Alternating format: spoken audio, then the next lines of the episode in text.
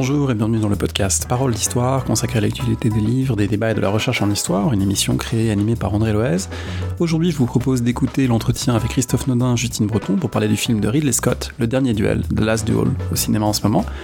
Ce que vous allez entendre est la version audio d'une émission qui a été réalisée en vidéo avec des compléments visuels. Vous trouvez ça sur la chaîne YouTube de Parole d'Histoire. Merci et très bonne écoute. Pour parler aujourd'hui du film de Ridley Scott, The Last Duel, sorti à l'automne 2021, j'ai le plaisir d'être avec Justine Breton. Bonjour. Bonjour. Vous êtes maître de conférence à l'Université de Reims Champagne-Ardenne et vous avez notamment publié avec Florian Besson une histoire de feu et de sang, le Moyen-Âge de Game of Thrones. Et on a vu ensemble l'occasion de parler des représentations du Moyen-Âge, notamment dans Monty Python, Sacré Graal. Et puis, euh, à côté, nous avons euh, Christophe Nodin. Bonjour. Bonjour. Vous êtes euh, médiéviste de formation, vous êtes enseignant d'histoire en collège, vous avez notamment publié avec William Blanc euh, Charles Bartel et la bataille de Poitiers. Euh, et donc, bah, tous les deux, vous avez été intéressés par ce film, dont on va peut-être dire un mot de, présentation. je ne sais pas qui de vous deux voudrait peut-être nous poser le décor de, du Royaume de France, de la Normandie, de la fin du XIVe siècle. de quoi parle le dernier duel? Je vais faire vite, hein, mais euh, en gros, on est, le, film se passe autour de l'année, euh, parce qu'il y a des flashbacks, évidemment, on y reviendra, je pense, autour de l'année 1386. Donc, on est au début du règne euh, de Charles VI, le fils de Charles V, et on est un peu à une période charnière entre deux phases, pour simplifier, deux phases de la guerre de Cent Ans. La première phase qui s'est conclue avec le règne donc, de Charles V, aidé par du Guesclin notamment pour pour, euh, on va dire, récupérer des territoires perdus face aux Anglais dans la première phase de la, de la guerre de Cent Ans. Et euh, ensuite va commencer la deuxième phase au moment où Charles VI va avoir des problèmes de démence, on va dire. Euh, et va commencer la deuxième phase qui fait suite à Azincourt, etc., Jeanne d'Arc. Voilà. On est vraiment entre les deux, à un moment où, alors il n'y a pas la paix, on le voit dans, dans, le film, il y a différents types de conflits, on y reviendra peut-être mais on est dans ce royaume de France et en plus à une zone euh, frontière puisque le film se passe essentiellement en Normandie. Voilà. Ça, c'est vraiment pour le contexte large, règne de Charles VI et euh, entre euh, deux phases de la guerre de Cent Ans et en Normandie. Voilà. Justine, est-ce que vous voulez nous, présenter un petit peu l'intrigue du film Qu'est-ce que ça raconte?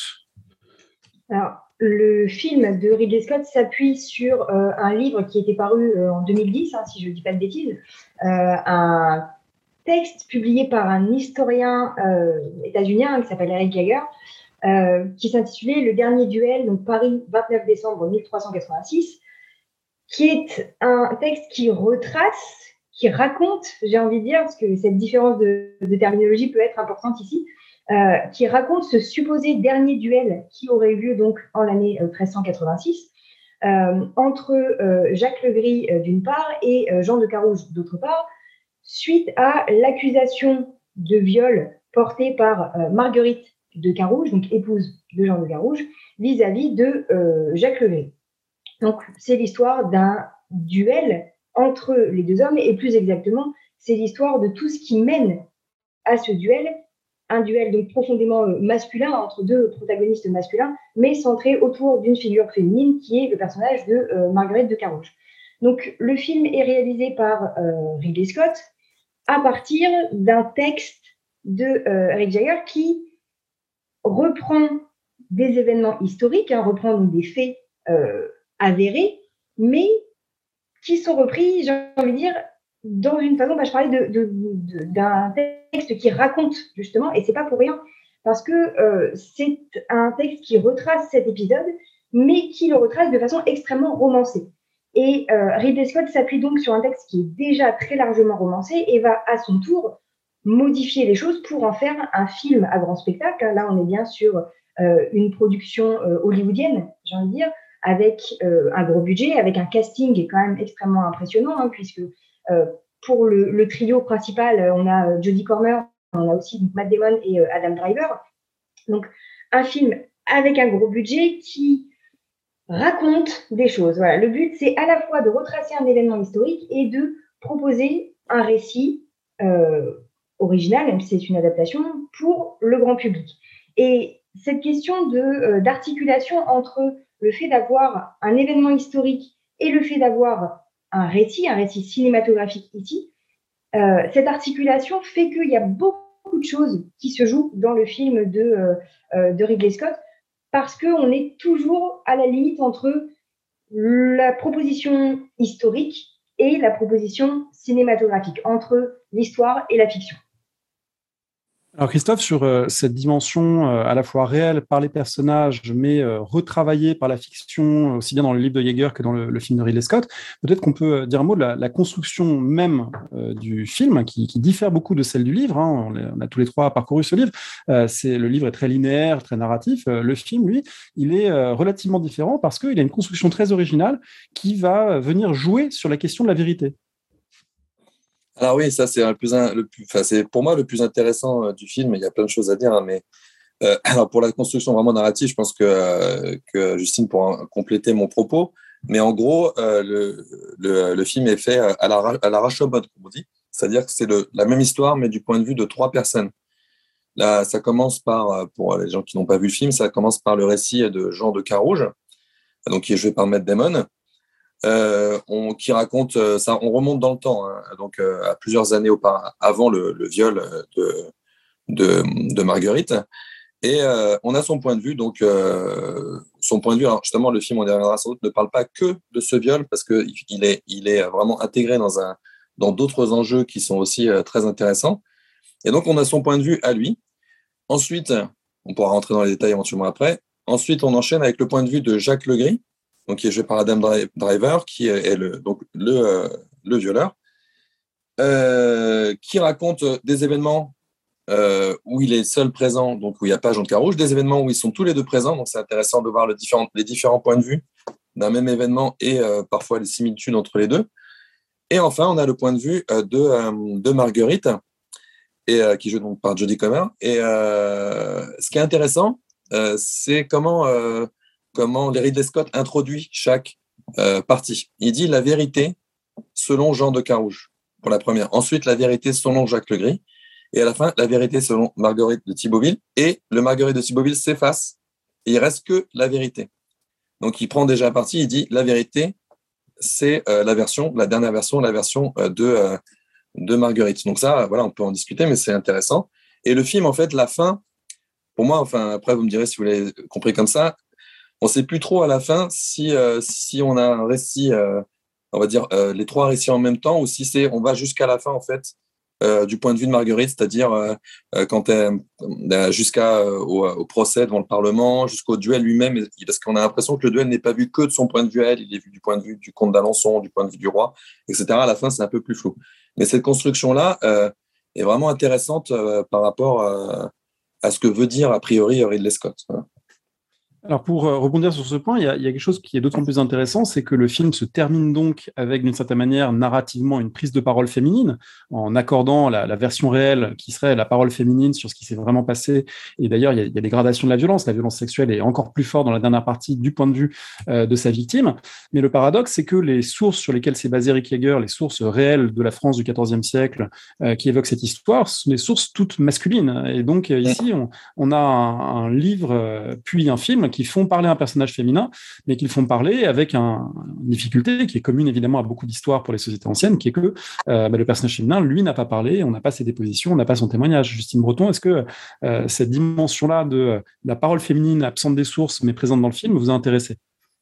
Alors, c'est intéressant de, plein de points de vue différents, parce que effectivement, c'est une question à laquelle on est confronté hein, très régulièrement. Euh, moi, je, suis davantage, je suis littéraire, mais euh, on a les mêmes sources hein, avec, euh, avec les historiens, et c'est-à-dire que euh, que ce soit dans la littérature, dans différentes sources textuelles qu'on a conservées de l'époque médiévale, et en particulier là vis-à-vis de ce, ce, procès, de toute cette affaire, on a uniquement des sources masculines, mais on sait très bien que voilà, les femmes, c'est pas une invention sociale du XXe siècle, hein, les femmes existaient déjà à cette époque, bien entendu, et les femmes existaient déjà à cette époque et euh, l'idée est que euh, on n'a pas de sources textuelles, mais que ce sont des personnes qui existaient déjà, bien entendu. Et quand on prend une affaire comme celle-ci, centrée en grande partie sur un personnage féminin, même si on voit, hein, que ce soit dans le film ou dans le, dans le, texte de Jaeger, que le personnage féminin, en fait, cristallise beaucoup de problématiques euh, différentes et problématiques extérieures, en fait, à euh, cette, euh, cette, situation de viol. Mais il était nécessaire dans une adaptation aujourd'hui de prendre en compte cette question du point de vue féminin, alors que effectivement on n'a pas de source. Le problème étant que ben, justement on n'a pas de source et que tout va s'appuyer sur une reconstruction possible, plausible, mais avec nécessairement de l'invention. Alors, sachant que l'invention qui va avoir lieu, que ce soit dans euh, le texte de Jaeger ou dans le film de Ridley Scott, ne se limite pas à ce seul point de vue féminin, mais effectivement, comme on n'a aucune source euh, à ce niveau-là, toute la partie féminine proposée, tout ce, troisième récit proposé euh, dans le film, repose entièrement sur des probabilités et sur d'autres témoignages. C'est-à-dire que on n'a pas de témoignage de, de Marguerite de Thibouville dans les, dans les faits, mais on a dans d'autres affaires alors, médiévales, modernes et surtout contemporaines, on a malheureusement des tas d'autres récits de situations euh, de viol, y compris de situations euh, de viol liées à des intrigues politiques et liées à d'autres affaires beaucoup plus larges, ce qui fait que euh, Ridley Scott n'invente pas à partir de rien non plus, il crée son récit à partir de différents témoignages de différentes époques, et c'est ce qui fait à la fois quelque chose d'intéressant dans le film et quelque chose de problématique. Intéressant parce que ça permet de faire de cet épisode euh, de 1386 une problématique beaucoup plus large qui va euh, permettre d'interroger les relations de pouvoir, les relations hommes-femmes, la place de la parole féminine euh, dans les sociétés au Moyen Âge, mais aussi et surtout à notre époque. c'est un film qui sort là à l'automne 2021. On est largement après la, la, période hashtag MeToo la parole féminine se libère difficilement, mais de plus en plus, Ridley Scott intègre toutes ces problématiques dans son film. Donc c'est intéressant parce que justement, on est bien sur un film euh, médiévaliste, au sens où on représente le Moyen Âge, mais euh, c'est pas moi qui le dis, hein, c'est Marc Ferraud qui le rappelle très bien, euh, un film historique ou une production historique vise avant tout à parler de l'époque qu'il a vu naître avant de parler de l'époque qu'elle met en scène. Et là, on est clairement dans cette problématique-là, avec le fait d'intégrer ce point de vue euh, de Marguerite de Thibouville ou Marguerite de Carouge hein, son nom d'épouse. Euh, c'est parce qu'on est dans des problématiques clairement euh, ancrées sur les années 2020-2021. Donc ça, c'est extrêmement intéressant. Ce qui est plus problématique, c'est si on cherche à regarder le film avec un regard d'historien ou un regard de médiéviste, puisque là, effectivement, on n'est plus dans la transposition à l'écran de sources documentaire, puisqu'on n'a pas de source. Et ça peut être un élément un petit peu, alors je ne vais pas dire problématique, mais ça peut être un élément euh, qui, que moi j'aurais voulu voir nuancé dans le film, euh, que ce soit davantage mis en avant le fait que bah, justement on n'a pas de source, on n'a pas d'éléments, on n'a pas le point de vue de ce personnage, alors que justement on est d'accord qu'elle est au centre de toute la, de toute la discussion, même si elle n'est qu'un prétexte par moment. Mais le fait d'effacer cette absence de source devient pour moi problématique d'un point de vue euh, point de vue de médiéviste parce que c'est transmettre au public l'idée que voilà la vérité telle qu'elle s'est passée. C'est ce qui est bien mis en avant, c'est ce que Christophe Nodin euh, rappelait, c'est ce qui est clairement dit dans euh, la mise en scène du film. Hein. On a cette idée de la vérité, hein, de truth qui apparaît en gros. On nous présente ça comme la version objective, la version euh, réelle des faits, ce qui est tout à fait possible. Mais encore une fois, on est sur une invention euh, complète, donc c'est tout à fait possible, comme c'est possible que ce soit totalement de la fiction, parce que là, on est bien dans la fiction. Et ce qui manque, selon moi, c'est le fait de euh, ne pas assumer cette question, on va dire historiographique, en disant que là, on est bien dans une perspective crédible, plausible, mais une perspective de fiction parce qu'on n'a pas de source. Merci. Alors ici, euh, il faut sans doute rappeler, euh, et on reviendra à mon avis aussi sur certains points, sans doute rappeler que c'est pas la première incursion de, Ridley Scott dans le Moyen Âge. Peut-être pour terminer euh, ce, premier tour d'horizon sur le film, pour en présenter les enjeux, Christophe, on va avec vous peut-être redire, revoir quelques incursions de Ridley Scott. D'abord dans le cinéma historique de manière générale. On rappelle évidemment qu'il y a Gladiator, on lui avait consacré une émission, qui a Les Duellistes, qui est son premier film, et donc on pourrait dire qu'au début, à la fin de sa carrière, il boucle les choses par la, la figure du duel, mais le Moyen Âge de Ridley Scott, il a déjà donné lieu à des films pas totalement réussis, mais intéressants aussi à regarder du point de vue de l'historien ou du chercheur. Alors, c'est exactement ça. Je pense que, juste pour revenir deux secondes, ce qu'a dit Justine Breton, c'est c'est tout bête, hein, mais je pense que s'il avait euh, gardé euh, Ridley Scott dans, dans, le dernier duel, sa construction avec la, la, vérité selon Marguerite, et qu'il avait laissé ça, ça a l'air anecdotique, mais en fait, ça aurait changé une bonne partie des choses, et euh, il n'aurait pas dit, voilà, on ne sait pas, on n'a pas les sources, c'est compliqué à faire en cinéma, mais il aurait laissé ce, ce, ce, cette chose en suspens et chacun se faisait une idée. Donc ça, c'est vraiment dommage, mais après, Ridley Scott, il a plein de qualités, mais la subtilité, c'est pas forcément sa principale qualité. Donc ça, c'est un peu dommage. Et on retrouve ça euh, dans deux de ces films euh, médiévalistes, on va dire. Il y a le Robin des Bois avec, avec Russell Crowe et qui, qui, est, qui, est, grotesque à plein de points de vue, avec le fameux débarquement complètement anachronique, voilà, la charge des poneys, tout ça. Mais moi, si je devais le comparer, le dernier duel, ce serait avec, avec Kingdom of Heaven. Euh, parce que dans Kingdom of Heaven, il le disait clairement, il le déclarait, il le revendiquait. Il parlait aussi de son époque, c'est-à-dire l'époque post-11 septembre. Et le film a été fait en 2003, je crois. Et euh, il en avait assez qu'on montre, euh, après le 11 septembre, dans les médias et même au cinéma, en tout cas dans la première phase, les films post-11 septembre et les films avant la guerre en Irak, parce que quand il y a eu la guerre en Irak, il y a eu pas mal de films critiques aussi sur l'intervention américaine. Mais entre 2001 et 2003, en gros, c'était plutôt des films militaristes qui sortaient.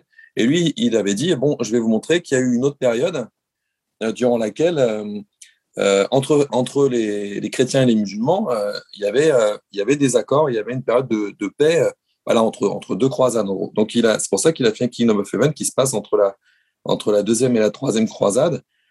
Et il a utilisé un peu les mêmes, on va dire, les mêmes artifices que dans, dans le, dernier duel, il s'accommodait un petit peu de, l'histoire et des sources. Euh, et c'est pour ça que j'avais un peu peur justement en voyant le dernier duel. Par exemple, il y a plein d'exemples hein, dans le dans Kingdom of Heaven. Euh, pour lui, tous les euh, tous les méchants, j'emploie le terme exprès, hein, c'est très manichéen, étaient des Templiers. Donc il mettait Renaud de Châtillon, Guy de Lusignan, tout ça, c'était des Templiers. Alors que c'était c'était pas le cas. Et puis, euh, et puis en face, les musulmans, bon, à part un ou deux, étaient plutôt positifs. Saladin était euh, vraiment idéalisé, etc. Il oubliait des choses, par exemple le fait que Saladin a réduit en esclavage euh, la population de Jérusalem. Il le mettait de côté parce que ça donnait pas l'image qu'il voulait donner des, des, musulmans. Donc, il y avait plein de choses, mais c'était intéressant à étudier. Puis il y avait des choses qui étaient aussi plutôt bien vues, le, personnage de Baudouin, le, le, roi lépreux, etc., etc. Et là, j'ai l'impression qu'il fait un petit peu la même chose euh, avec en plus ces difficultés, comme a dit euh, Justine, de, ben, il y a beaucoup moins de sources parce que sur la, la, la période 1180, euh, enfin la période on va dire de Kingdom of Heaven, il y a plein de sources, voilà, il y en a plein, il y en a dans tous les sens. Donc il avait de quoi faire, il a fait ses choix. Mais mais là, il se sert vraiment du, du, présent, il parle du présent et, et pour être tout à fait honnête, avant d'aller voir le film, moi j'avais peur de ça, j'avais peur de ces anachronismes, de ces accommodements avec euh, les sources, tout en n'attendant pas, euh, bah, vous citiez Marc Ferraud, voilà. Évidemment, on n'attend pas une reconstitution, fidèle au cinéma, c'est pas possible. Mais je me disais, il va, trop en faire pour, parler d'aujourd'hui. Il y avait même des détails, par exemple, on en parlera peut-être après, mais la façon, euh, le, fameux casque, euh, voilà, c'est même, bah, ça se voit. Même quelqu'un qui n'est pas médiéviste sait que c'était pas comme ça au Moyen Âge. Alors, mais si, c'était comme ça, c'était comme ça quand les caméras tournaient et qu'il fallait mettre en valeur le visage des acteurs au Moyen Âge. Donc effectivement, Adam Driver, Matt Damon, hein, ils avaient ce type de casque parce que c'est un casque totalement médiéval euh, hollywoodien. Voilà. Médiévaliste. Mais c'est un bon compromis, hein, du coup. De... Excusez-moi, je, excusez-moi, je vous interromps une seconde, mais c'est un, bon compromis parce que euh, on a toujours, ce, enfin, on a régulièrement ce problème hein, quand on, étudie des productions médiévalistes qui sont en grande partie basées sur euh, des chevaliers ou en tout cas des, des combattants. Et à chaque fois, on a les médiévalistes ou les médiévistes qui interviennent en disant Mais vous avez des très bons acteurs, c'est très bien, mais d'un point de vue réaliste, aucun guerrier n'irait au combat euh, sans protéger sa tête. C'est vrai que ça nous paraît euh, aberrant, même dans la simple logique. Et le problème, c'est qu'on a l'argumentaire euh, marketing derrière, qui est que on a pris des acteurs qui nous coûtent une fortune, globalement. on a parfois des grands noms, des grandes têtes d'affiche ou des acteurs particulièrement euh, beaux aussi. Donc l'idée, c'est que si on les cache derrière euh, un home, ça perd tout l'intérêt d'avoir euh, ces comédiens-là. Donc, on a toujours ce, conflit. Là, le film propose un compromis qui est on leur met un casque parce que ce sont des combattants et comme ça, les médiévistes vont euh, nous laisser tranquilles. Mais en même temps, l'idée, c'est qu'on puisse les reconnaître aisément, hein, même s'il y en a un en rouge, un en bleu, donc on est bien euh, clair euh, sur les protagonistes. Mais comme ça, on peut voir les acteurs, puisqu'on a vendu aussi aux producteurs des grands noms, donc il faut qu'on puisse les voir. On se retrouve avec un compromis improbable de demi-casque, avec une demi-visière, que à ma connaissance, on ne retrouve pas euh, dans les sources. Euh, voilà, qui, bon, bah, qui a le mérite de, euh, de ne satisfaire personne, voilà, mais qui est au moins une proposition pour essayer d'avancer. Mais Alors, ce, qui est, ce qui est amusant, pardon, ce qui est amusant, c'est que par exemple pour Kingdom of Heaven, il n'avait pas hésité à mettre Edward Norton, qui est quand même pas n'importe qui, derrière le masque complètement caché de, de, de Baudouin le roi lépreux. Mais effectivement, là, je pense qu'il n'a il a pas su trop choisir. Il s'est dit, bon, il faut quand même qu'on les reconnaisse et puis on, on, sache, qui tape sur qui. Mais c'est vrai que c'est à l'image de d'autres éléments du film où il y a un peu le, pardon d'expression, mais le, le, cul entre deux chaises. Quoi. Après, euh, Ridley Scott, il est aussi là pour faire du spectacle. Par exemple, dans Kingdom of Heaven encore, il balance des boules de feu, euh, il met des drapeaux partout, etc. Là, j'ai trouvé, à la limite, un peu comme le Robin des Bois, j'ai trouvé que le dernier duel était un petit peu plus sobre de ce côté-là. Alors justement, ça m'emmène sur le, deuxième temps peut-être de notre discussion, qui est euh, euh, la représentation du Moyen Âge, sachant que cette représentation du Moyen Âge, on peut évidemment distinguer un volet plus matériel, les décors, les costumes, euh, l'univers, l'environnement concret des personnages dans lesquels ils évoluent, et puis des éléments qui tiennent plus à la structure sociale, aux représentations symboliques, au rôle par exemple de l'Église, la façon de se marier, etc. Alors on, on va peut-être pas tout aborder dans tous les détails, mais disons au moins dans un premier temps, du point de vue de, de l'ambiance médiévale, du film. Euh, ce que vous en avez pensé, Justine, en sachant que, euh, bah, évidemment, euh, on n'est pas là du tout pour reprocher hein, à Ridley Scott des choix visuels ou des choix narratifs. Chaque créateur, évidemment, s'empare du Moyen Âge à sa façon. C'est ça qui fait justement l'intérêt de ce type d'entreprise. quel type de Moyen Âge vous avez repéré dans cette représentation du XIVe siècle, version Ridley Scott 2021 bah, on est sur une représentation qui est finalement assez traditionnelle hein, du point de vue du médiévalisme. Euh, alors, pour, pour résumer, hein, le, médiévalisme, on a deux grandes tendances. Euh, on a euh, le Moyen Âge rose, le Moyen Âge de Disney globalement. Hein. C'est pas pour rien qu'on parle de rose. Hein. on pense à ce, château de la Belle au bois dormant qui trône au milieu des parcs Disney. Donc c'est le Moyen Âge idéalisé hein, des, princesses où tout va bien et où tout le monde vit en harmonie. Vision bien entendu biaisée, qui n'a rien d'historique. Et on a, dans, euh, un deuxième temps, l'extrême inverse, le Moyen Âge qu'on appelle noir, celui des Dark Ages, hein, des, âges sombres, euh, qui est, euh, c'est l'image d'un Moyen Âge de, de guerre, de famine, de boue. voilà, hein, c'est le Moyen Âge des, des, paysans des Monty Python qui pataugent dans la terre allègrement. Et c'est aussi le Moyen Âge de Game of Thrones où les gens meurent toutes les cinq minutes globalement et où la violence est permanente ce qui est tout autant une vision euh, biaisée et euh, fausse. Hein. On n'est pas du tout dans le réalisme non plus de la période médiévale, si tant est qu'il soit possible de réduire la période médiévale, hein, qui s'étale sur au moins 1000 ans, euh, à, un simple, concept et un simple adjectif. Mais donc, ce sont les deux grandes tendances du médiévalisme qui, coexistent hein, dans, pas mal de, de productions.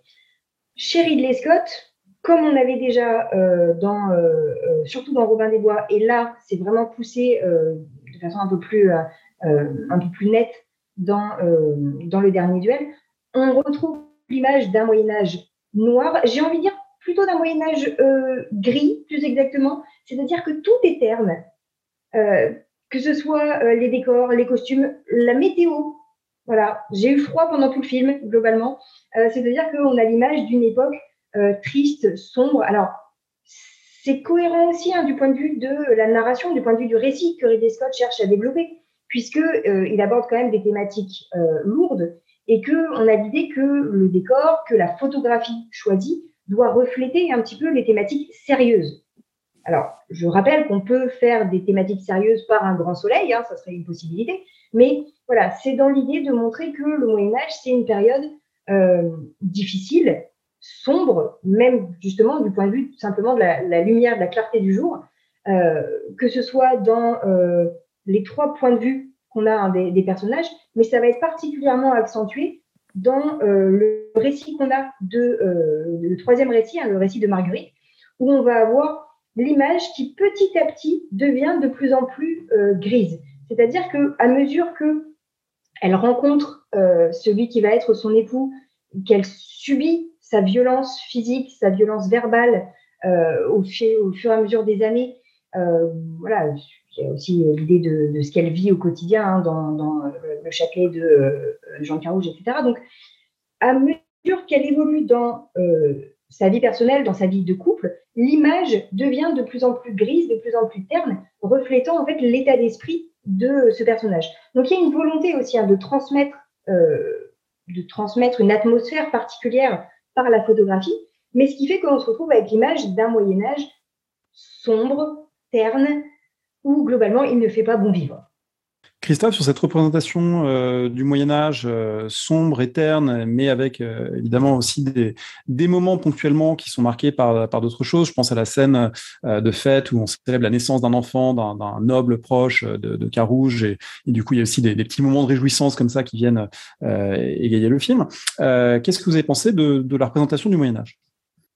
Bah, bah, comme, Justine, hein, tout simplement, il y a juste la, fin, en fait, la toute fin, l'épilogue, on peut dire, où on voit, euh, enfin, le problème c'est que je spoil un peu en, disant la fin, mais on voit un des personnages euh, dans, une, devant, sous un arbre, devant une belle prairie verte. et là, on a l'impression que le soleil, effectivement, est revenu. Donc, comme disait Justine, c'est en rapport avec, avec, le, avec le propos. Euh, oui, c'est euh, on est dans on est dans les clichés euh, classiques de la boue, du froid. Bon après, je vais, c'est une petite boutade, mais ça compte aussi. On est en Normandie aussi. On n'est pas on n'est pas en terre en terre sainte en Orient, dans les États latins. Mais mais c'est vrai qu'il il, il accentue ça et on n'est pas quand même dans les Monty Python avec les avec les les paysans qui se roulent dans la boue, mais parfois on n'est pas loin quand même. Et euh, ce que j'ai trouvé avec un Paris, avec un Paris très sombre, parce que la scène parisienne en, hiver, un Paris très sombre qui aurait, qui aurait, pu avoir effectivement un peu plus de couleurs. Oui, puis le Paris en plus, le, Paris à l'époque, c'est euh, c'est le Paris euh, donc post Charles V qui a été agrandi. Enfin, c'est pas là, on a l'impression qu'il est vraiment que c'est un Paris vraiment en construction. encore, bon, il y a de la boue, oui, mais il y a vraiment beaucoup, beaucoup de boue. Et puis, on a l'impression qu'il neige tout le temps. Enfin, c'est effectivement voilà. Mais par contre, ce que j'ai trouvé pas mal par rapport aux représentations en général, c'est au niveau euh, de, la, façon de montrer les terres des différents euh, euh, nobles et leurs châteaux, même si certains c'est quand même des gros châteaux. On n'est pas dans les pas dans les châteaux énormes avec huit tours, etc. Des, des centaines de soldats partout. On a l'impression quand même qu'il y a des, des, petits nobles qui ont quelques terres pas très grandes. on voit un moment les, on voit une carte évidemment, c'est aussi anachronique, qui est une carte quand même de là ça c'est encore un détail, mais euh, on voit, il y a un moment, il montre la carte de ces domaines. Voilà, ça c'est aussi anachronique. Mais ça donne une idée. On a l'impression que voilà, les terres, euh, même les terres importantes, les terres riches euh, que les personnages se disputent, sont quand même des petits, des petits espaces avec des petits châteaux, etc. Ça, j'ai trouvé ça plutôt, plutôt pas mal. Pour le reste, comme a dit Justine, on est vraiment dans, les, dans le Moyen Âge sombre, mais ça va avec le propos. Alors ces terres qui sont pas immenses, ces châteaux qui sont pas immenses, c'est aussi une domesticité qui est présente sans être gigantesque. Ce sont des banquets qui sont raisonnable par rapport à d'autres représentations qu'on a pu voir. Donc effectivement, moi, ça fait partie des choses qui m'ont qui m'ont vraiment intéressé dans le film. Le film, j'y allais un peu à reculons euh, d'après la bande-annonce, et euh, il y a des choses qui m'ont qui m'ont vraiment surpris positivement, notamment euh, cette idée de montrer des, petits nobles et de montrer des litiges ordinaires de la société médiévale et de, petits nobles du Moyen Âge. Alors peut-être que justement sur la représentation du, du, système social médiéval, qu'il s'agisse soit du mariage, de la dot, soit des, des litiges, Justine, est-ce que il n'y a pas des éléments là qui sont en décalage par rapport à ce qu'on a l'habitude de raconter. Là, c'est pas tout à fait la même histoire qui est racontée. Euh, on entre dans euh, l'ordinaire de la féodalité en quelque sorte. Effectivement, très souvent dans euh, les productions médiévalistes, on va avoir tendance à avoir des récits sur la noblesse, mais une noblesse purement guerrière, c'est-à-dire que quand on va se focaliser sur un film qui parle du Moyen Âge, très souvent, c'est pour avoir des chevaliers qui combattent, des scènes de guerre où effectivement on se penche avec sérieux sur une carte pour établir euh, le plan de, bataille. Donc, dans une conception ici effectivement totalement, euh, anachronique, mais euh, on a l'idée que on va avoir surtout des combats et si on a une réflexion, une réflexion militaire ou une réflexion politique, c'est pour servir ces combats. Là, même si le film s'appelle Le dernier duel, le duel arrive à la fin. Il est finalement relativement court hein, par rapport à toute la, toute la durée du film. On a quelques scènes guerrières euh, auparavant, d'ailleurs du, point de vue des deux personnages euh, masculins, euh, qui permettent d'apporter des, nuances assez intéressantes sur le caractère des deux, des deux protagonistes. Mais globalement, la, la guerre elle-même est très peu présente. Mais ce qu'on va avoir à l'inverse, c'est toute la question de la relation des personnages à cette hiérarchie euh, à cette hiérarchie sociale avec un personnage qui euh, décroît clairement hein, dans, euh, dans la hiérarchie, puisqu'on a le personnage interprété par Matt Damon, de Jean Carouge, qui est un seigneur, mais un petit seigneur, donc avec un petit château, avec assez peu de, de, personnes hein, dans, dans, dans, sa maison, ce qui fait d'ailleurs, ce qui contribue à la narration, puisque il, est contraint de laisser sa femme seule voilà, lors de l'épisode central. On a un personnage qui a peu de biens et plus on avance dans euh, la chronologie, plus il perd ses biens, que ce soit des terres, que ce soit euh, des titres, des titres qu'il conserve et auxquels il s'accroche un peu désespérément parce que justement, c'est tout ce qui lui reste.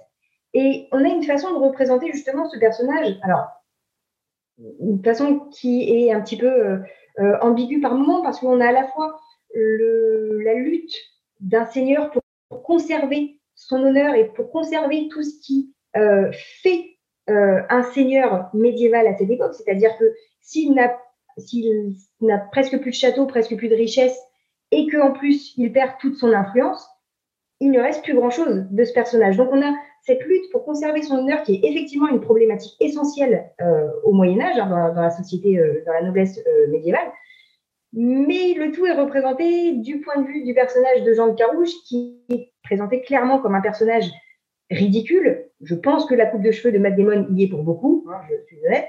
Euh, mais c'est-à-dire un personnage qui va plus susciter la pitié qu'autre chose. Le but n'est pas de se faire de ce personnage un euh, héros spolié, même si lui essaye de se présenter comme ça. Donc on a d'un côté ce personnage qui euh, perd, qui, décroît dans la hiérarchie, et à l'inverse, on a le personnage de Jacques Legris, donc interprété par Adam Driver, qui lui, qui est un écuyer et qui va s'élever petit à petit grâce, alors malgré les, défauts du personnage qui sont bien mis en scène aussi, hein, mais qui va s'élever dans, la hiérarchie grâce à son travail, grâce à son éloquence, grâce au lien d'amitié qu'il s'est noué. Hein. Là, on est sur une évolution aussi de, de la société médiévale avec une notion de politique qui évolue euh, nettement euh, à partir de, cette époque. Donc on a un personnage en ascension sociale qui va euh, attiser de plus en plus la colère ou la jalousie justement de, Jean de Carouge, et ce qui fait que l'opposition entre les deux hommes va s'accentuer se, au fur et à mesure des années, au fur et à mesure des terres que l'on retire à l'un pour donner à l'autre, ce qui fait que tout le film est articulé autour de cette question de hiérarchie, cette question de, euh, euh, de titre, de noblesse, de ce que ça implique que d'être noble euh, à cette époque. Et c'est-à-dire qu'on est sur des problématiques beaucoup plus subtiles que ce qu'on a très régulièrement, que ce soit au cinéma ou à la télévision, où on limite le Moyen Âge à des chevaliers en armure qui combattent. Christophe, je voulais vous demander de, réagir, notamment sur le personnage joué par Matt Damon, le personnage de, Jean de Carouge, hein, donc, pour bien récapituler, ce sont deux vassaux du comte d'Alençon, joué par Matt Damon, euh, qui est montré comme un être de, débauche et un être de pouvoir. Et puis, euh, ces deux vassaux, ben, il y en a un euh, qui est en échec social, celui donc joué par Matt Damon, Jean de Carouge, et puis l'autre qui va connaître une formation sociale qui va devenir un peu le, protégé du comte. Et c'est un personnage assez frappant parce qu'il a effectivement un côté absolument détestable, en particulier dans ses relations avec son épouse. il est montré en même temps comme quelqu'un de courageux, comme quelqu'un de têtu, comme quelqu'un aussi prêt au, au, litige, prêt à aller devant les cours et prêt à essayer de faire valoir son droit. Il y a des, il y a des conflits de légitimité, notamment ce qui m'intéressait pas mal, c'est le, le, conflit de légitimité de quelqu'un qui met en cause euh, son seigneur, le, comte d'Alençon, mais au nom d'un seigneur plus important encore, qui serait le roi auquel il a euh, rendu service. Donc j'ai trouvé que c'était un personnage, c'était une composition assez intéressante, et que le personnage euh, incarnait des facettes assez rarement vues de la société médiévale. Pour moi, en fait, c'est le personnage le plus intéressant du film. même si le film se veut plus centré sur, sur sa femme, euh, parce qu'effectivement, il est, on, voit que c'est un, un, noble qui est d'une famille plutôt respectée à la base, mais que pour différentes raisons, c'est pas trop. il n'a pas l'air très. il sait pas. À un moment, on voit qu'il sait pas gérer son domaine déjà, parce que il y a un, épisode où il part en guerre. Donc ça, c'est intéressant parce qu'on voit aussi, effectivement, Justine le disait, en général, on voit les chevaliers, enfin les, nobles, donc chevaliers qui vont faire la guerre. Là, on voit qu'il va faire la guerre parce qu'il a besoin d'argent, en fait, y compris pour le roi. Il va en Écosse donc, comme on est entre, entre, euh, entre deux phases de la guerre de Cent Ans, on est quand même allié avec la France, est alliée avec l'Écosse contre l'Angleterre. Il y va, c'est comme, presque comme un mercenaire en fait. Il veut absolument toucher son argent quand il revient. Il en a besoin pour entretenir euh, son domaine. Mais il est incapable. Avec un, domaine d'ailleurs, un domaine fragilisé, c'est une des petites notations sociales intéressantes du film, fragilisé par le manque de main-d'œuvre après la peste. Donc il y a aussi ce, type de notation. Mmh, c'est vrai, c'est vrai. Et ça, je pense que le, la, la, période post-peste euh, compte aussi dans la représentation un peu euh, grisâtre et, euh, et on, va dire, on désertée des, campagnes, etc. Et on le voit, il n'est pas capable. il y a une histoire avec un cheval à un moment, il ne sait pas comment s'en occuper. et en fait, c'est sa femme, on sait pas trop elle, elle a pris ça, mais c'est sa femme, quand il est absent, qui prend les rênes du domaine et qui gère le domaine. Et on a l'impression qu'elle relance le domaine, en fait, quand il est absent. Et il, il a ce côté très, c'est vraiment intéressant, très procédurier, euh, oui, il tient à ses, à ses, titres, il tient à ses terres, à son honneur aussi. Il insiste beaucoup. Bon, ça, c'est aussi au cœur de ce qui se passe avec sa femme. Et euh, il n'hésite pas, effectivement, plusieurs fois à aller en justice face à son, euh, à son suzerain et à, à, sauter par-dessus, effectivement, en en appelant au roi, qui pourtant est aussi de la famille du comte d'Alençon. Et il estime qu'il est dans son droit. Et alors, on pourrait, je ne suis pas un spécialiste de, de, la justice et des lois au Moyen Âge, mais euh, je trouve que la représentation qui est faite dans le film, comparée à d'autres clichés très, très médiévalistes, est plutôt intéressante de, de ce côté, euh, ces relations entre euh, les différents vassaux, les différents seigneurs, et comment, comment en tout cas en théorie, un, un petit seigneur peut faire appel à la justice pour être dans son droit. On voit qu'au bout du compte, c'est quand même les relations qui comptent, puisque le comte d'Alençon fait un peu ce qu'il veut. Mais il y a quand même, euh, il y croit en fait, euh, ce, personnage. Il fait un peu de la peine, c'est vrai. Euh, il se débat pour son, pour, pour, pour, pour son droit. Et c'est une représentation. Moi, je ne me rappelle pas avoir vu une représentation dans le cinéma contemporain comme ça d'un noble, d'un noble, voilà, d'un petit noble.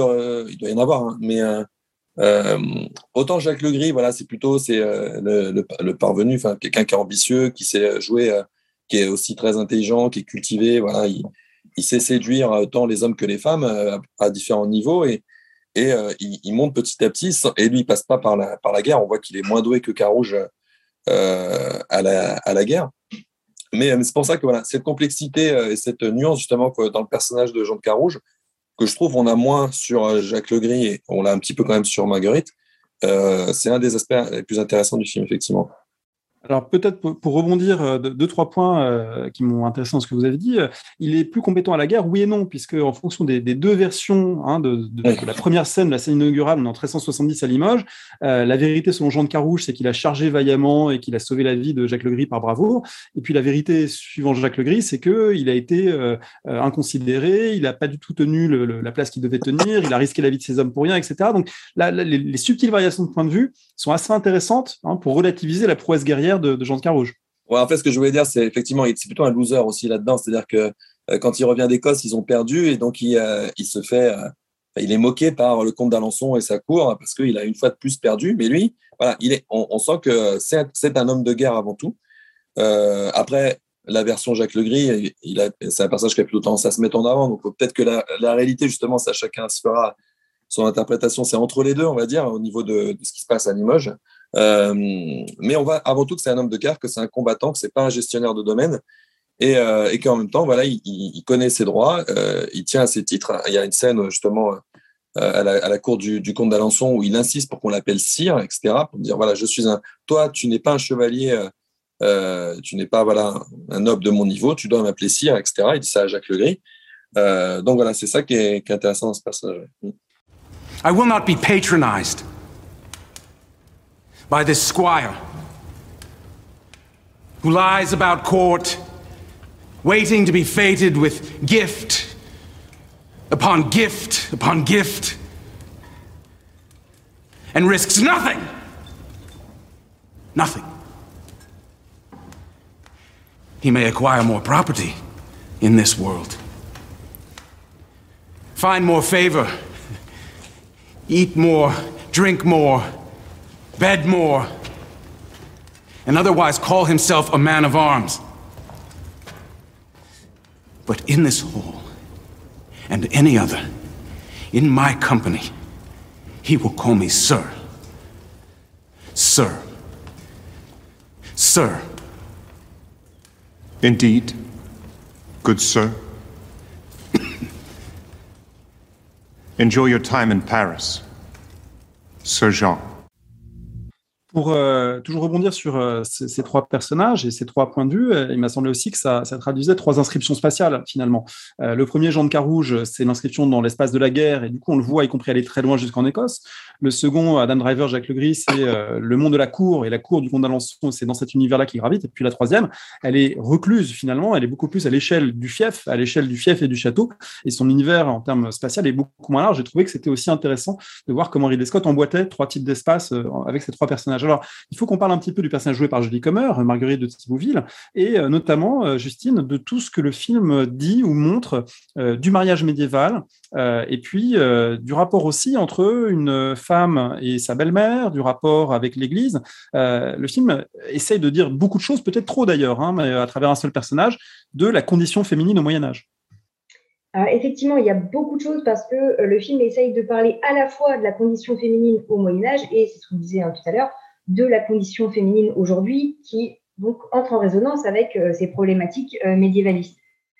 Euh, ce qui fait qu'on retrouve ici le personnage de, donc de Marguerite de Carouge, Marguerite de Thibouville d'abord, qui donc devient ensuite épouse, qui prend le nom de Carouge lorsqu'elle épouse Jean de Carouge du coup.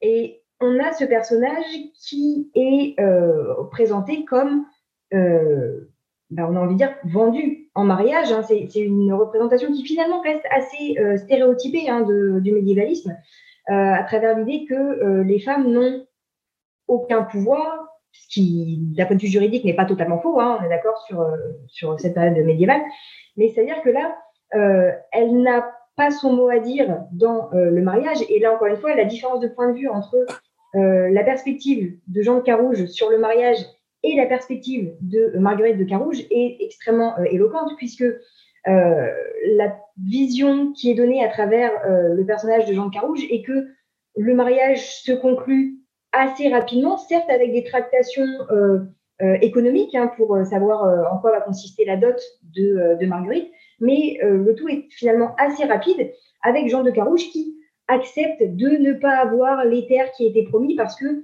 sa nouvelle épouse est quand même extrêmement charmante et euh, très belle. Donc on a une vision euh, un petit peu idéalisée euh, à travers ce personnage, alors qu'à l'inverse, lorsqu'on a dans la dernière, le dernier tiers du film, le point de vue de Marguerite, on voit que Jean Carouge va finir par céder dans ce mariage parce que bah, tout simplement lui aussi il a besoin de cette dot, il a besoin d'un mariage parce qu'il a besoin de s'assurer une descendance suite euh, au décès de, sa première épouse. Donc, euh, on a des problématiques beaucoup plus euh, économiques et surtout qui sont présentées du point de vue de Marguerite de façon beaucoup plus sordide. C'est-à-dire que, bien sûr, elle n'a pas son mot à dire et elle est même considérée comme un objet dans la tractation qui, qui est mise en scène.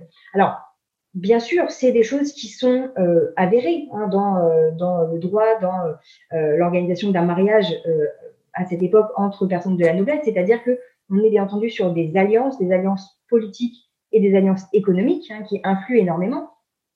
Mais là, le fait que, le fait est que on a le film qui est présenté dans une perspective finalement très contemporaine, c'est-à-dire que on voit le personnage de Marguerite euh, extrêmement déçu et extrêmement blessé dans toutes ces tractations qui sont mises en scène. C'est-à-dire que on a un personnage féminin qui va avoir une euh, réaction euh, très contemporaine vis-à-vis de situations de tractation économique et politique qui sont finalement extrêmement courantes à cette époque.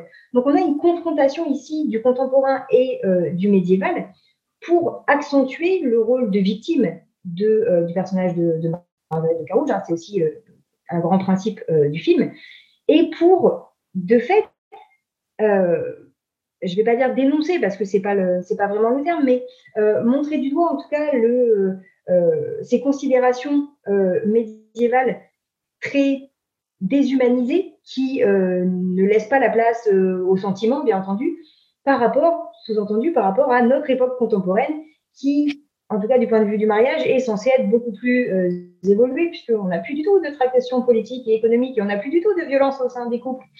Bon, bref, c'est un débat.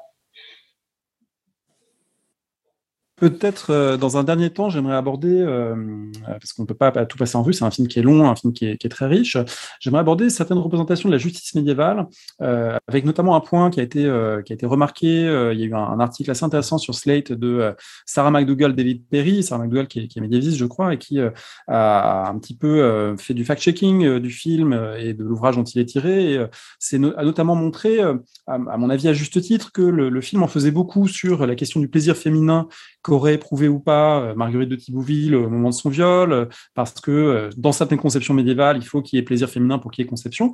le film passe peut-être un peu vite sur le fait que la grande crainte, malgré tout, des clercs et d'une partie des élites médiévales est plutôt le risque que pose ce, plaisir féminin. Et donc, il y a, peut-être un léger risque de déformation lorsque le film tire ce fil narratif-là et le transpose dans la sphère judiciaire où il n'avait peut-être pas tout à fait sa place. Alors, comme je ne suis pas spécialiste de la justice médiévale et que vous ne l'êtes pas non plus. Je ne sais pas si c'est un aspect qu'on peut beaucoup euh, développer, mais euh, la façon dont le film représente les scènes de procès représente aussi ce qui est un duel, mais pas n'importe quel duel, un duel judiciaire, hein, avec le jugement de Dieu qui doit finalement désigner où se trouve la vérité. Qu'est-ce que vous en avez pensé? Et notamment, je dirais, la, ritualisation de ces scènes, parce que le, film accorde une grande importance à la ritualité. Et ça, ça m'a plutôt paru plus convaincant, en tout cas, que les, longs développements théologico-médicaux sur euh, le plaisir a-t-il été prouvé ou non, qui là, euh, par une transposition peut-être un petit peu, un petit peu forcée. Euh, Christophe, est-ce que cette représentation de la justice médiévale, bah voilà, vous a paru intéressante ou un petit peu artificielle? Alors, effectivement, je ne suis pas un spécialiste, mais moi, ce que j'ai retrouvé, sans juger justement du côté vraisemblable ou pas, j'ai trouvé ça intéressant à plusieurs titres. C'est D'abord par rapport à, l'Église quand même. Il y a quelque chose qui est important parce que c'est un film de Ridley Scott et Ridley Scott, il a vraiment, ça l'intéresse euh, la religion et le rapport à Dieu. Et on le voit dans Kingdom of Heaven où euh, tous les, les, gens qui sont vraiment, il, y a le, côté de la déception par rapport à, Dieu, il y a les fous de Dieu, etc. Il en parle beaucoup dans, Kingdom of Heaven, même dans Exodus euh, sur Moïse où il dit en gros, il met Dieu complètement de côté. Même dans Prométhéeus, il y a un rapport à Dieu, etc. Et il en parle un petit peu. Il, y a des moments importants dans, dans le film, euh, donc par rapport effectivement euh, à la place euh, des femmes et à cette justice. Donc ça, c'est un, un, point. Donc il y a évidemment au Parlement, il y a des clercs qui s'expriment et il y a le reste du Parlement. Et ce que je trouve intéressant dans le film, c'est de montrer que ce duel, alors déjà, le duel, il arrive au terme d'une procédure, on a, a un petit peu parlé, il y a, avant d'arriver à ce duel-là, Jean de Carouge, il fait des procédures, puisqu'il est très procédurier, il essaye d'en arriver à d'autres choses pour, voilà. Mais ça marche pas, donc il dit je vais aller jusque là. Mais ça se fait pas du jour au lendemain, c'est-à-dire qu'il faut qu'il arrive à convaincre le roi euh, d'être convoqué devant ce parlement et il y a un témoignage de chacune des parties.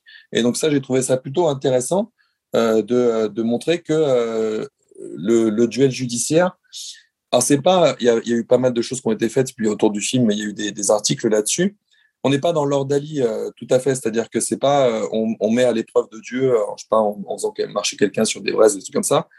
C'est, ça fait partie de, de, de, la preuve entre guillemets. Donc il y a toujours Dieu quelque part, évidemment, on est au Moyen Âge, mais c'est, c'est l'aboutissement d'un processus et le, le résultat du, du, duel doit être une preuve en fait de la culpabilité ou non de, de l'enjeu de, de ce procès. Et je trouve que c'est même si les scènes en fait de, procès sont assez courtes, de montrer que c'est pas le, le, roi qui décide comme ça, qui dit vers duel ou pas. Il écoute chacune des parties. On est dans le cadre du Parlement. Euh, j'ai trouvé que c'était plutôt bien vu, euh, bien montré dans le film, et aussi avec le rôle de le rôle de l'Église, avec euh, plusieurs fois hein, le côté le plaisir féminin par rapport à, au fait d'avoir des enfants, des héritiers, parce que c'est un des gros enjeux aussi du film. Il n'a pas d'héritier, il il en a eu en fait, qui n'ont pas survécu avec sa femme précédente. Et les interprétations des clercs sont remise au procès. Mais il y a aussi euh, euh, Jacques Legris qui prouve, qui essaye de prouver qu'il est innocent, etc., qu'il a ses versions. Donc, euh, je, voilà, je pense que c'est sans doute un petit peu anachronique, mais que c'est intéressant qu'on n'arrive pas direct au duel et qu'on montre, qu'on montre que voilà, il y a, y a, une justice à l'époque, que le roi n'est pas omniscient et qu'il doit aussi respecter des procédures. Ça a été effectivement dit par les, gens qui ont commenté le film, hein, que ce n'était pas le dernier duel judiciaire euh, dans la France médiévale ou moderne, il y en a un au XVIe siècle. Et puis, euh, évidemment, sans doute, si on voulait donner une image plus juste de la société médiévale, on, trouverait plutôt des scènes de réconciliation, hein, en suivant ce qu'a écrit par exemple Claude Covard sur toutes les formes de règlement des litiges, qui sont en fait beaucoup plus fréquentes, mais du coup moins cinégéniques qu'un euh, magnifique duel à cheval puis à pied entre les deux combattants. Mais voilà, c'est une société qui, qui, trouve beaucoup de moyens et de compromis pour se réconcilier. Là, ce qui est intéressant, c'est à la fois un homme très têtu, Jean de Carouge, qui ne veut pas se réconcilier, et puis un, système qui lui permet d'aller jusqu'à cette issue avec un euh, personnage de roi euh, très falot. Alors là, on est vraiment dans le, dans le cliché euh, presque de la peinture pompière du, roi trop jeune pour un trône trop grand, de roi très qui lui accorde cela. Oui, Ridley Scott, c'est la, peinture qu'il fait de Philippe Auguste dans Romain des Bois est du même genre. Donc voilà, je pense que c'est un peu une obsession de sa part. Justine, sur ces enjeux juridiques et judiciaires. Alors, je ne vais pas me permettre d'intervenir sur la question des enjeux juridiques parce que je ne suis pas spécialiste et que je ne voudrais pas dire de bêtises. Mais euh, juste, j'ai trouvé très intéressant la façon dont justement cette question du plaisir féminin était traitée. Euh, parce, que, euh, parce que justement, le film intègre des considérations médiévales avérées, hein, qui sont que effectivement, pour qu'il y ait conception, il faut qu'il y ait non seulement plaisir masculin, mais aussi plaisir féminin. même si on sait que euh, les, questions de, procréation sont extrêmement encadrées euh, dans le cadre de l'Église euh, à cette période. Mais l'idée étant que ils ont, enfin, j'ai trouvé que c'était assez astucieux la façon dont ils ont intégré des problématiques réelles de, l'époque. On, a dans des traités de médecine, on a dans, dans des témoignages, etc. avec la narration qui été proposée. C'est-à-dire que cette question du plaisir féminin est traitée uniquement dans le récit justement de euh, Marguerite de Carouge, j'ai envie de dire jusque-là, il y a une certaine cohérence. C'est traité au moment du procès parce que c'est utilisé comme, euh, comme une preuve et c'est une question qui malheureusement revient aussi très régulièrement dans, euh, les, dans les accusations et dans les débats qui suivent les accusations de viol, savoir s'il y a eu plaisir ou pas ce qui influerait sur euh, la position de la victime et la position euh, de l'agresseur. Donc, c'est toujours des problématiques, encore une fois, très contemporaines. Mais justement, là, c'est euh, intégrer des problématiques médiévales dans le récit qui est proposé, c'est-à-dire qu'à chaque fois qu'on a cette question du plaisir féminin qui est abordée, c'est présenté comme quelque chose non pas pour le bien-être du personnage féminin, mais quelque chose qui est présenté comme une intrusion, c'est-à-dire une agression supplémentaire, hein, envers ce personnage de Marguerite de Carouge, que ce soit du point de vue euh, des médecins ou du point de vue du procès, on est sur une euh, conversation extrêmement intime qui est euh, présentée, alors dans le cas du procès, devant tout le monde, sans aucune, voilà, sans mettre de pincettes. Hein, il y a vraiment une, brutalité dans les questions qui sont posées et qui sont posées comme des accusations vis-à-vis -vis de ce personnage féminin. C'est-à-dire que si on pose la question du plaisir féminin, c'est pour savoir si elle n'est pas en tort dans, ses, euh, dans les tentatives de concevoir un héritier euh, avec son époux et dans la question de, euh, du viol qui a eu lieu. C'est-à-dire que la question du plaisir féminin qui pourrait être un argument considéré comme positif dans la représentation du Moyen Âge, hein, puisqu'on pourrait dire le Moyen Âge avait compris que les femmes avaient peut-être aussi leur mot à dire et avaient le droit d'exister aussi dans l'acte sexuel. Là, c'est une façon d'utiliser cet argument, j'ai envie de dire, contre le Moyen Âge, pour dire on utilise l'argument du plaisir féminin comme une agression supplémentaire pour euh, ce personnage, que ce soit vis-à-vis de la relation avec son mari ou vis-à-vis de la relation euh, avec son violeur. Donc j'ai trouvé que c'était, encore une fois, hein, on est dans, dans du médiévalisme, c'est-à-dire utiliser le Moyen Âge pour parler euh, du contemporain et faire euh, se répondre les deux époques. Et j'ai trouvé que c'était une façon très habile d'utiliser un fait historique pour servir euh, la narration médiévaliste. Le seul petit défaut, c'est que du coup, ça contribue à noircir encore un petit peu l'image du Moyen Âge. Merci. Alors, je vous propose de faire euh, peut-être un, dernier euh, tour de table euh, rapide, parce qu'on arrive bientôt au terme de notre discussion. Un dernier tour de table rapide, peut-être pour chacun dire une chose qui nous a plu, une chose qui nous a déplu dans le film. Comme on voit, c'est un film qui traite des thèmes qui sont fondamentaux pour la société médiévale l'honneur, la filiation, la terre, le fief, les litiges. Donc, on est au cœur de certaines dynamiques de la société médiévale, après qui sont restituées évidemment par des biais cinématographiques qui peuvent, qui peuvent se discuter. Alors, je vais ouvrir la, discussion comme ça, ça vous laisse le temps d'y réfléchir, de voir s'il y a un point positif, un point négatif que vous avez envie de dégager. moi, le point négatif, ce serait le personnage joué par Matt Damon du Comte d'Alençon, j'ai trouvé très caricatural dans son jeu, dans sa, teinture blonde, et puis dans la, vision qu'il donne de quelqu'un, d'un débauché. on a l'impression d'avoir déjà vu ça plein de fois, et j'ai trouvé qu'il apportait moins au film que les, deux autres personnages masculins.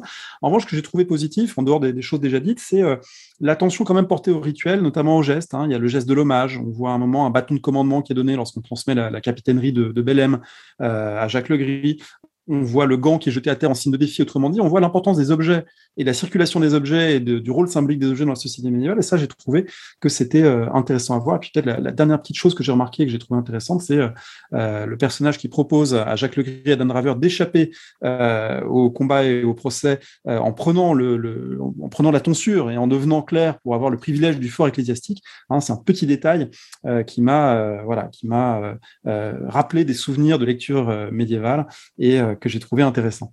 Euh, Justine ou Christophe, qui voudrait euh, voilà, passer juste en revue comme ça un ou deux points pour euh, compléter notre regard sur ce film? Moi, si je fais le point sur ce qui. c'est pas facile hein, de choisir un seul élément qui a plu ou qui a déplu, parce qu'effectivement, c'est un film très riche qui propose un point de vue vraiment, vraiment original, avec ses défauts, hein, certes. Euh, si je commence par le, positif, euh, parmi ce que j'ai aimé, c'est justement cette question de la place de l'honneur dans le film. Euh, alors l'honneur en grande partie masculin, certes, hein, puisque c'est surtout cette question qui, qui apparaît comme un peu un fil conducteur hein, dans, dans l'ensemble du film, mais c'est une thématique qu'on retrouve énormément dans la littérature médiévale et dans la pensée médiévale chez, chez les seigneurs, puisque ça régit en fait une grande partie de euh, de la structure sociale. Donc j'ai trouvé ça intéressant la façon dont l'honneur était mis en avant, mais encore une fois, pas un honneur euh, purement guerrier euh, des, des, chevaliers qui se tapent dessus avec leurs épées, mais un honneur aussi beaucoup plus subtil, beaucoup plus nuancé, beaucoup plus complexe à vivre au quotidien aussi. Donc j'ai trouvé que ça c'était assez bien représenté. parmi les points négatifs, outre effectivement les, cheveux de Matt Damon et de Ben Affleck qui interprètent le, le conte, avec ces, teintures improbables. Euh, moi, je mettrais une nuance sur la dernière séquence, euh, cette fameuse séquence euh, très bucolique et très verdoyante, que donc je ne décrirai pas plus pour ne pas divulgacher la fin, mais qui, que j'ai trouvé très, j'ai envie de dire presque pathétique en fait. pathétique au sens où il y a à la fois un côté très positif, très positif, très naïf dans la façon dont c'est représenté, suggérant que tout est bien qui finit bien et que euh, finalement euh, il y a du positif qui ressort de, euh, de cette situation absolument atroce qui voilà qui a impliqué quand même un viol et une mort dans des circonstances assez assez violentes. Donc, oui, c'est comme si la, maternité répare tout quoi. C'est ça, c'est formidable. et, et, c'est ce regard. Alors il y, a une nuance hein, qui reste, c'est-à-dire qu'on a à la fin, on a un regard du personnage qui qui regarde un petit peu dans le vague. le, le plan s'arrête un petit peu sur ça suggérant qu'il reste malgré tout une ombre qui plane dans son esprit. Mais c'est euh, voilà cette vision naïve euh, suggérant que voilà, ça valait le coup quand même. J'ai trouvé ça un petit peu déplacé. Christophe, sur euh, ces points qu'on garde en tête positivement ou négativement du film? Alors là, c'est pareil, c'est compliqué de, de, prendre des points en général, mais pour moi, c'est à l'image de, de, certains films de Ridley Scott que j'ai bien aimé, mais que j'aurais aimé apprécier encore plus, notamment Kingdom of Heaven. La version longue, pour moi, la version courte n'existe pas, mais la version longue où il y a plein de choses intéressantes. Et je me disais, oui, là, il arrive vraiment à faire quelque chose d'intéressant euh, dans la nuance, le, fait d'avoir les trois points de vue, euh, de, parler de la complexité des relations euh, entre seigneurs, etc. toutes les qualités dont on a parlé et qui, sont, qui rendent vraiment certains aspects du film vraiment passionnants. Et le film est, bien, hein. moi je conseille vraiment le film. Et il y a ces petites choses mais qui accumulés peuvent rendre frustrante le film et euh, le rendre vraiment imparfait. Et on se dit, voilà, euh, s'il suffisait qu'il retire quelques éléments, et ça aurait fait vraiment, pas un chef-d'œuvre, mais un très bon film. Et ben, en fait, c'est ce que vous avez cité, hein, euh, la toute fin, effectivement, le conte d'Alençon, le, coup la, donc, dont la vérité, là, dont on a parlé, c'est la vérité, c'est celle de Marguerite, etc. Par petites touches, il arrive à, voilà, à, pas gâcher, mais à, rendre un son film moins intéressant qu'il aurait pu l'être. Mais globalement, pour ce qu'il apporte par rapport à d'autres films sur le Moyen Âge, enfin d'autres films médiévalistes, ce qu'on a dit sur, euh, sur euh, toute la complexité des relations euh, au Moyen Âge, ça je le trouve vraiment intéressant. Mm. Un grand merci à tous les deux pour cette discussion autour du film de Ridley Scott, The Last Duel. et donc, on espère avoir apporté quelques, quelques éclairages et peut-être donner envie de le voir ou de le revoir. Merci beaucoup. Merci.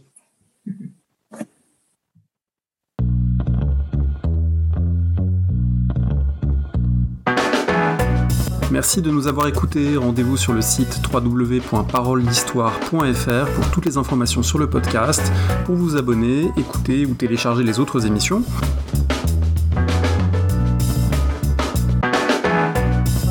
La discussion se poursuit aussi en ligne, notamment sur Twitter. Vous pouvez poser des questions at paroledist et à bientôt pour un prochain épisode.